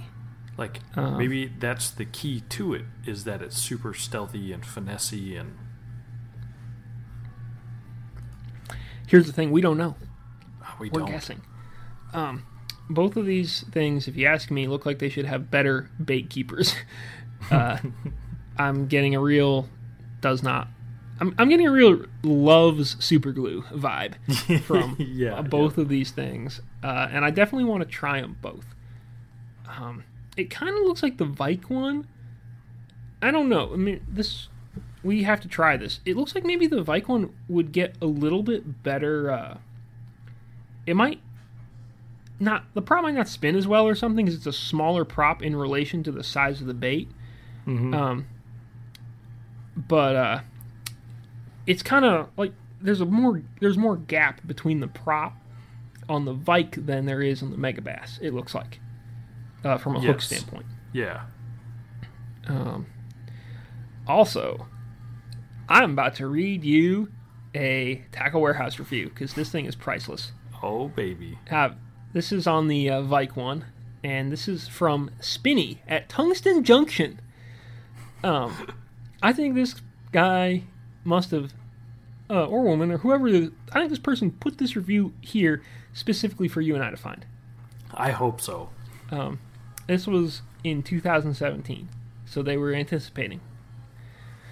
In these parts, we like us some of these things. Tell you what, they work really well on finesse type fish. Ned rig with a spinner, kind of like a cross between Ned and those spy baity things too. I hear banjos. Seriously, this is a great product. I hope the other company would come out with some more sizes. They didn't. Vike did, and they can be fished in small sizes for extra slow or larger and faster. They work. Now, dang it, get you some, Vern. so, Vern, hop to it. Yeah, Vern, come on, man. I Kyle? hear banjos, the guy says. Yeah. Kyle, next time I go on tacklewarehouse.com, you better believe I'm ordering some of these things. Some of both of them. I'm making it happen. we're gonna get a we're gonna report back next time I get around some swim bait fish. I like it. Um anyhow. What else do we have to talk about about fishing? Because Um, I feel like we had a few different crankbaits? lined up. Yeah, crankbaits. Did you want to talk crankbaits? I'm da- I'm always down to try and talk crankbaits. Uh, I'm at the time of the year where I sort of think about, where I think a little bit more about what I might want to get in general, as opposed to what I need specifically for like a tournament or a lake that's coming up, if that makes sense. Yeah, yeah, yeah. And what I have decided in my head is that I need some more DT6s Mm-hmm. and that in general I need more crankbaits because I am not someone who goes crankbait heavy at all. Like, yeah, I I definitely would agree with you there. Like I'm the I'm the same way. I mean, I have basically just slowly been running out of, you know, 6XDs. Uh, and I have some left, and then I have some other deep diving crankbaits that I don't like as much. Or like one Megabass deep diving crankbait that I'm afraid to throw. So why did I buy that? um, and then I'm trying to think what else I've got on the crankbait side of things. The one crankbait that I really wish I could easily buy more of is discontinued, and it makes me sad. Ooh, Um, but what is it? it's the Bandit Ledge 250. Oh, Uh, it's like a maybe like a 10 to 15 foot kind of crankbait, probably more like 12 foot, let's say. okay. And um, it just, dude, I've just caught a lot of fish on them, and I like them. They cast pretty good. Uh, they seem to like them, but for whatever reason, Bandit stopped making them. Basically, like you know, those regular the regular bandits, the 250, 300, those those ones. mm-hmm. or two, I think it's 200, 100, 200, 300. Basically, it's that bait but with a bigger body, so you can actually cast it much more easily. Um, and uh, it's a good. Um, I, I would say it's a good bait, but I don't think they make them. Uh, uh, but I Yeah, bought that's- some on eBay a while back, and I probably should go on eBay again and get some more or something like that. Uh, just because they, they definitely do work. Um, okay. Ooh, a saw. Oh yeah, there's we got some we got some stuff happening. It might be an air compressor actually. Uh, let's. Uh, we're gonna we're gonna do a little checkup on ye old eBay. Ooh, these are uh nine. These are ninety nine cents right now. What? Well, it's like a bidding situation though. Oh, oh, I was like, well, have you bought all of them now? Or I may, I may be about I may be about to buy some Bandit Ledge 250s because I bought it some last spring and uh, lost all of them. Hmm. Um, I lose a lot of crankbaits. uh, they have a lot of a lot of the best colors they don't have. Um, it seems like like they're Oh, there's, okay. they're down to a lot of uh, kind of weird kind of weird colors. But I got to buy some more of those because I like them. And then some DT6s, but I'm trying to make an argument in my head for expanding my DT lineup. And Okay, okay. I have I don't know. What's your what's your opinion on that? What ones do you regularly carry? Well, so I, I, you know, like I said, I'm not I'm not a big crankbait guy, and I probably the last three years offshore fishing in Minnesota, like on the rocks and stuff. Um, I never really did it for smallmouth, though there were definitely times I caught a lot of fish cranking for smallmouths. But um, most of most of our rock, I would say the majority of time the stuff I was fishing was anywhere from like eight to like 15 feet but I have, um, like, when I first got into doing offshore stuff, uh, like back in early high school, even probably middle school, uh, like a like a DT sixteen was like that was like my jams. Uh, but that was like you know Rapala and you know it's Minnesota and they're out of there.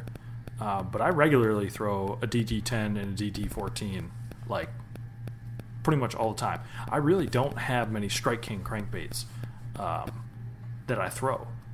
Uh, simply because like man, when I worked at Gander Mountain back in the day, uh, we'd usually get like a pretty good deal like coming into Christmas. You could like buy a bunch of stuff for cheap, and really the only stuff that we stocked like in terms of multiple depth ranges and colors were the DTs. So that's kind of just what I've always always kind of rocked, and uh, I think they eat the tar out of them.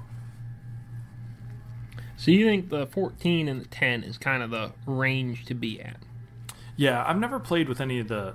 Anytime I did need to throw a deeper diving crankbait, it'd I be like a five XD. Yeah, then Uh, your six XD, five X, then your Strike King stuff might yep. come into play a little more. Yep. Yeah. But I love I love a DT10. I've caught probably more fish on a crankbait on, on a DT10 than anything else, largemouth or smallmouth. I like how the DT10 casts. Um, really, I guess all the DTs they kind of cast like a bullet, but the 10 in particular, like it just gets out there. Yeah. Um, maybe the 14 does too. I just haven't thrown the 14 nearly as much. Yeah, you can you can sail the 14. Um, That's I have one box right now that has um, I keep my sixes. I have like a springtime kind of crankbait, which is funny because I never crank in the spring. But the last couple of years, I've been coming to Iowa in like late March, early April, and then I can kind of get my early in the year cranking going. Um, so that has a bunch of random stuff. That's got lipless crankbaits. That's got um, some DT sixes. Um, I have a couple of spros in there. I have a couple, just a whole smorgasbord. But like my, we're gonna go, you know, kind of summertime offshore crank in Minnesota. It was just pretty much DT tens and fourteens. There's probably some sixteens mixed in there too, but uh, a ten and fourteen would get me through pretty much any fishing situation I'd come across. all right. Now, what about um, colors? Where do you where do you lean on your DT colors? On your deeper ones, not less like I know Sure. for me, I only need one color DT6. Um, obviously, Right, demon. uh, which one is that? The it's like the red craw one. Okay, I'm not seeing that, but Oh, that'd be probably the Ike custom series, maybe. oh, maybe that's it. Uh, yeah, that one. Yeah, Yeah, yeah. yeah. I only need that color. That one's pretty juice. Yeah. um, but I feel like there's an argument to be made to not have just that color in the other sizes. Sure. Well, I um again like most uh, Dude, the most Ike colors are all the nice ones. Yeah, you got like Caribbean shad. I'm a big fan of. Yeah. Um, most of the lakes again in Minnesota that have dirty water are, for the most part, kind of stained, or they're dirtier, and uh, because of that, I would lean on like uh, Caribbean shad, which is like parrot, you know, like a blue and chartreuse. Um, or it'd be like uh, I always called it hot mustard. I don't know what they call it. It's like the brown and chartreuse. Um, I have a I have a ton of those, um, and probably man, what else is the other? This Mardi Gras color is exactly not the color I would think Mardi Gras would be. It's basically just green pumpkin. Oh yeah, yeah. It's like is that the one with like the craw pattern on it? Yep. Um, I'm trying to find, uh, but that's I usually stuck to the the brighter patterns in my uh, in my deeper divers. But again, that was mostly because of the stuff you were fishing. You know, it was kind of dirtier water, so I wanted a little bit of pop anyway. And the fact that you know it's not a uh, you know it's a of bait, so it's not super uh, loud necessarily. Uh, Rasta is another one I throw. That's like green, orange, orange belly, uh, chartreuse side, and then Smash is probably that's like more of my tamer one. It's got like the silver on the Yeah. back with like a green pumpkin and then like a white belly. That's a really pretty looking bait. Yeah, but Caribbean shad and in the Ike series they call it old school, but their the original Rapala color was called hot mustard. That's like brown back, uh, yellow belly. I've caught a ton of fish on hot mustard. Yeah, I gotta make some. I gotta make some decisions at some point, um, and uh, add to my crankbait arsenal. Um, this is a. Do you just throw the stock hooks on them, or do you change the hooks out? Because I've one thing I've thought sometimes on DT baits. I think it's maybe more on the DT ten than some others. Is that the hooks that come that ha- they have are a little smaller than they should be. I uh, am extremely lazy, so I've just always thrown them straight up. All right, that's fair. I guess what it boils down to is really it's after you catch a bunch of fish on it and you start having that you've bent hooks and stuff, and you're like, all right, well now I'm changing my hooks. Then what do you put on it? You know, do you put the same thing on? Do you sure, put something sure, else sure. on? Sure. Because I Yeah. there's not many baits where I just straight up change them. Uh, I'd say the only times where I'll really like just be like I'm gonna just instantly change the hooks on this thing is maybe if I know I'm gonna throw it in a tournament the next day and I'm like I want this hook on it. Yeah, know what I mean? That's that's fair. That's If I'm gonna if I'm fun fishing 99% of the time, I'm throwing stock just because I don't care enough to change it.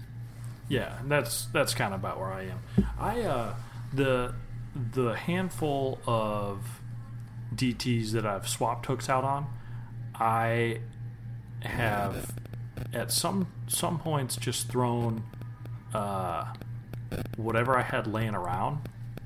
Uh, I also have a. They used to make a, a color that was like a goldfish color, so it's like orange back, gold belly. Um, and when Gander Mountain, not Gander Outdoors, but Gander Mountain was closing, I bought like a pile of them from there, and they had the. That was when they used to put the Sure Set hook on the back of the, or on the, on their crankbaits on the DTs, and I bought it and I swapped the. Tr- I pulled those Sure Sets off because I use those for ice fishing with live bait, and then uh, on most of them you'd have a single just stock VMC hook that came on it. So I had like a pile of those. So that was like where I would change treble hooks from. So it was basically the same hook that came on it now, uh, but that was like the pile I had. Uh, but again, like I never, I don't crankbait fish enough to know like what a good treble hook would be, like on a DT10 or on a 14. So I've always just kind of stuck with whatever was straight up most convenient for me. Um, I'm gonna real quick find this uh, because I want to know it for sure. Um, but Russell Cecil recommended me an, a particular owner hook, Ooh. um, and I got them and have thrown them, and I I like them a lot. They are extraordinarily sharp. Um, let's see. You can find this article. It's called uh, Cecil's Shallow Cranking Menu. menu. It's on FLWFishing.com. Um, it's the STX38. It's uh, it's not, it's not a round bend, and it's not like a straight up EWG. It's kind of a, it's kind of EWG, kind of not. You know what I mean? Okay. Um, and I will say that they are extraordinarily sharp straight out of the package. Um, like you will be, you will notice that they are sharper than most treble hooks. Um, Hmm. when you start sticking them into your hands, and uh, they seem, you know, they seem to be really good. Uh, and that's the STX 38. But anyhow, obviously there's a lot of routes you can go on on that treble hook side, and like like I said, 90% of the Oh, time yeah, the one that's on it is a good hook. I think. Uh, I mean, I. You know, we talked about it before, but like being being here in Iowa, I think it a lot of the fishing lends itself to throwing crankbaits more. So I think I'll really be able to. Uh, like I fully intend on ordering a. Like I'll probably order some of these and maybe a handful of other treble hooks. Um, that I've you know know guys throw on their baits or whatever, and, and actually start playing around with it. and Probably form an opinion at some point. But yeah, I've just been straight up lazy about it. I never even in most tournaments when I actually was doing a lot of that around the house, uh, like a crankbait usually wasn't something I was really planning on throwing that day. You know what I mean? And if it was, you know, they were new out of the package, and I felt pretty confident that I could catch one on it. So yeah, I've just I haven't I haven't experienced it enough to really be like, oh, this is the deal. But hey, if Russell Cecil's telling me to do that, I'll probably listen to him. Yeah, because I mean Russell Cecil knows a thing or two about crankbaits. Like that is undeniable. Uh, and here's the thing: the other, the other thing about crank, Russell Cecil and crankbaits is, you know, he's not catching just small fish on it. Yeah, He's right. catching like Texas-sized fish, and that's basically it because he never really caught any fish on tour. Love you, Russell. Though, just sti apparently Texas is where you got to be. Hey, man, he, Makes more money fishing in Texas too, so I don't blame him. Yeah, um, that he does. Uh, gosh, though he's he and he and Castledine both have such a perfect system for fishing in Texas, and Castledine obviously has caught him way out of Texas with you know pretty dang good success, and it's been a lot harder for Russell. Uh, but like both of those guys, you get them down there and you watch them in their element, and it's really like you can see why they're so good. It's like when you watch, you know, I don't know, Feider up north, or you know, oh yeah, you yeah, yeah. you watch uh, John Cox fishing in Florida, and you're like, oh my god, this is this Mm-hmm. is it. You really you can see the combination of super good angler and super good local, and those Yes. guys in Texas they fit that a lot. Um, No and it's doubt. uh it's cool to see, especially up close. Uh, anything else we want to hit on here? Because we've probably done a solid thirty minutes or so on random fishing topics, which is exactly what people expect um, and what we were shooting for. Honestly, man, I feel like uh, I feel like I feel like I'm good. All right. Well, I think I'm in good shape too. Uh, Kyle, it's been a pleasure. Um, Oh, obviously, FLWfishing.com has a lot of good stuff. Um, please don't comment too much on social media. Just comment some. we love Just- you though. Yeah, you should keep an eye on social media, but also this is the time of year to hang out with your family. You know, do that. Put the phone down. Yeah, we, I mean, actually, the weather's not really that great right now anywhere, from what I can tell. But you know, go enjoy that. Um, Yeah. do some do some fishing, work on some tackle, things like that. Um, and uh, so so lean in on that. And uh, let's see, what else? Uh, Kyle, Uh. you are Kyle Lumber on Instagram. Mhm. Um, are we gonna get a duck report soon? No, man, forget those stupid things. we just Kyle is out on ducks. Suze is like, we I are- need ducks.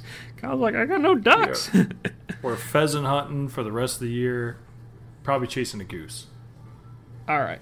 Well, stay tuned there because there might be some birds. Um, there'll be more fish on uh, Instagram.com slash Jody Blanco if um, we can. Uh, if I get Kurt to go fishing with me. If not, well, maybe I'll go fishing on Friday anyway. Maybe I won't. You know what I mean? It's one of those things. yeah, yeah. Um, and then let's see. I think you should go regardless. Honestly, I probably will. Like, Yeah. Okay. Because here's here's the thing. You know, when I start pointing the truck north uh, for Christmas and stuff like that, well, guess what? I'm not going to be doing while I'm up there, fishing for bass. Mm-hmm. Um, so uh, then it'll be like, all right, do I want to have my last day of fishing in 2019? Do I want that have to have been December 8th? No. I don't. No, absolutely That's not. way too early. I want it to be December 13th. Ooh, Friday Yep. the 13th. I'll probably smash them or That'd die be good luck. Yeah. um, the my luck the uh, the the coal plant there will explode, killing everyone within a two mile radius. They'll shut down the lake. It, Yeah, it'll be a real disaster. uh, Um, I probably should go fish because, like, you know, I should just do it. Yep, I Um, couldn't agree let's more. See, oh, we so Kurt and I, and well, actually a lot of people at the Benton office are going to Phoenix on Wednesday. oh yeah. And so next week, probably I'll know much more about Phoenix boats, other than to say that they have phenomenal Comingler rod storage. You know, I'll probably have, well, I will have been there. I will have seen a lot of them in person. Not saying I could answer all of your questions about Phoenixes next week, but I'll definitely be able to answer more of them than I can right now. I'm. Uh, I'll be excited to see uh, or hear about you know how it went. Yeah, Uh, I I was thinking about going, but then it's like, it's a lot of driving for just a it- day looking at boats. yeah, I was like, I mean, maybe I'll stop in there. We'll be around that area sometime in the spring. Maybe I'll pop over then, see what's up. Well, that is true, and uh, they are much more convenient to get to than Ranger, as I believe we talked about previously. Yes. um, which you know I look, I love the Ozarks, or well, the plains, but they are hard to navigate compared to hopping on the highway and just driving east. Yep. Yep. um, shout out to like the three people that got that planes joke. um, Uh, and I guess that'll do it, man. Now I think we're finally done. Uh, well, if you want to know anything about Phoenix boats, or uh, you want to tell us your opinion on crankbaits or treble hooks to put on crankbaits, Or wish you happy birthday, or get your address, send you gifts. yeah, all of that can be done. Podcast at flwfishing.com. We love hearing from you. You can also send uh, Tackle Warehouse gift cards to podcast at flwfishing.com. And Kyle and I will race to spend them. yeah, whoever opens it first. We're like, all right, here we go. Thankfully, I, go got a card enter, open. Enter the code and it doesn't work. You're like, dang it, Jody. yeah. So that'll work too if you want to do that. Um, you know, just feel free to give me a heads up when you're going to send it. I'll be like, hey, sorry, Kyle, I was Yeah. ready. Yeah, Or- before you before you send it, shoot me a message on Instagram. Let me know what's coming. I'll be ready for it. Anyhow, happy birthday, and uh, it's good talk. Thank you very much, man. Until next week, everyone. See you.